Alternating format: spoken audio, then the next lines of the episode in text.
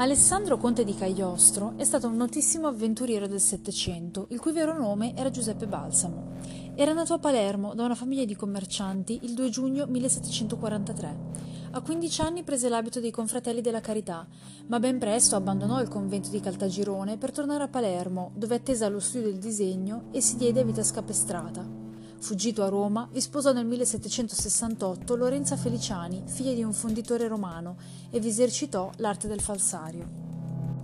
Dopo vari spostamenti e fughe per tutta la penisola italiana, nel 1775 il Balsamo viveva sfarzosamente a Napoli col nome di Marchese Pellegrino.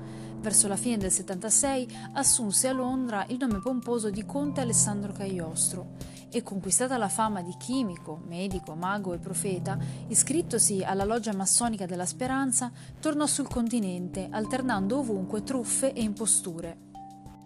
Espulso dalla Russia nel 1780, ebbe trionfali accoglienze a Varsavia e a Strasburgo, sbalordendo tutti con la trasformazione di metalli vili in oro, con miracolose guarigioni, con generose beneficenze.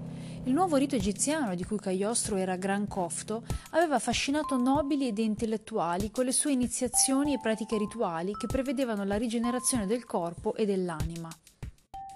Considerevole diffusione ebbero in quegli anni l'elisir di lunga vita, il vino egiziano e le cosiddette polveri rinfrescanti con i quali Cagliostro compì alcune portentose guarigioni, curando, spesso senza alcun compenso, i numerosi ammalati che nel 1781 gremivano la residenza di Strasburgo.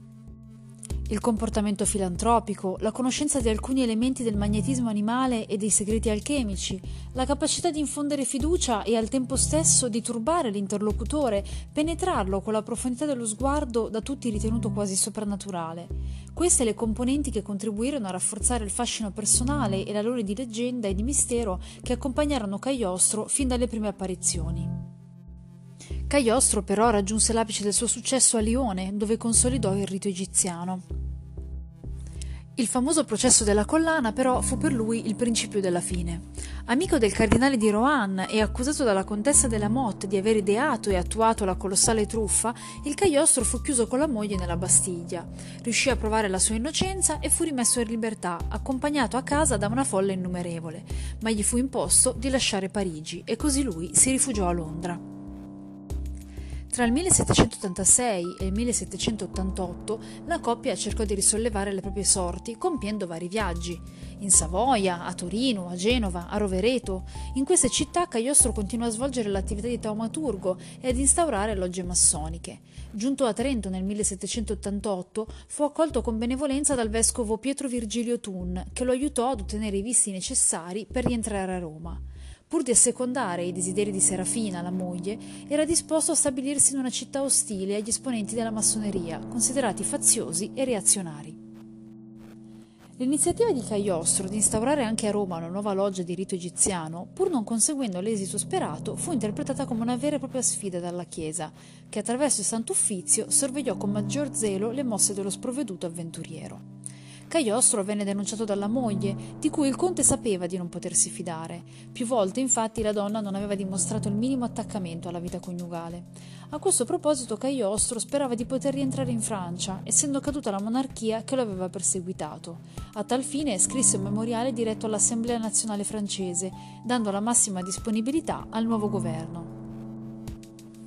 La relazione venne intercettata dal Sant'Uffizio, che redasse un dettagliato rapporto sull'attività politica e antireligiosa del Gran Cofto. Papa Pio VI, il 27 dicembre 1789, decretò così l'arresto di Cagliostro e della moglie. Prigioniero nelle carceri di Castel Sant'Angelo e posto sotto stretta sorveglianza, Cagliostro attese per alcuni mesi l'inizio del processo. Al consiglio giudicante, presieduto dal segretario di Stato cardinale Zelada, egli apparve colpevole di eresia, massoneria ed attività sediziose. Il 7 aprile 1790 fu emessa la condanna a morte e fu indetta nella pubblica piazza la distruzione dei manoscritti e degli strumenti massonici. In seguito alla pubblica rinuncia ai principi della dottrina professata, Cagliostro ottenne la grazia. La condanna a morte venne commutata dal pontefice nel carcere a vita, da scontare nelle tetre prigioni dell'inaccessibile fortezza di San Leo, allora considerato carcere di massima sicurezza dello Stato Pontificio. Del lungo periodo di reclusione, iniziato il 21 aprile 1791 e durato più di quattro anni, rimane testimonianza nell'archivio di Stato di Pesaro, dove sono tuttora conservati gli atti riguardanti l'esecuzione penale ed il trattamento, improntato a principi umanitari, riservato al detenuto. Il 26 agosto 1795 il famoso avventuriero, ormai gravemente ammalato, si spense a causa di un colpo apoplettico.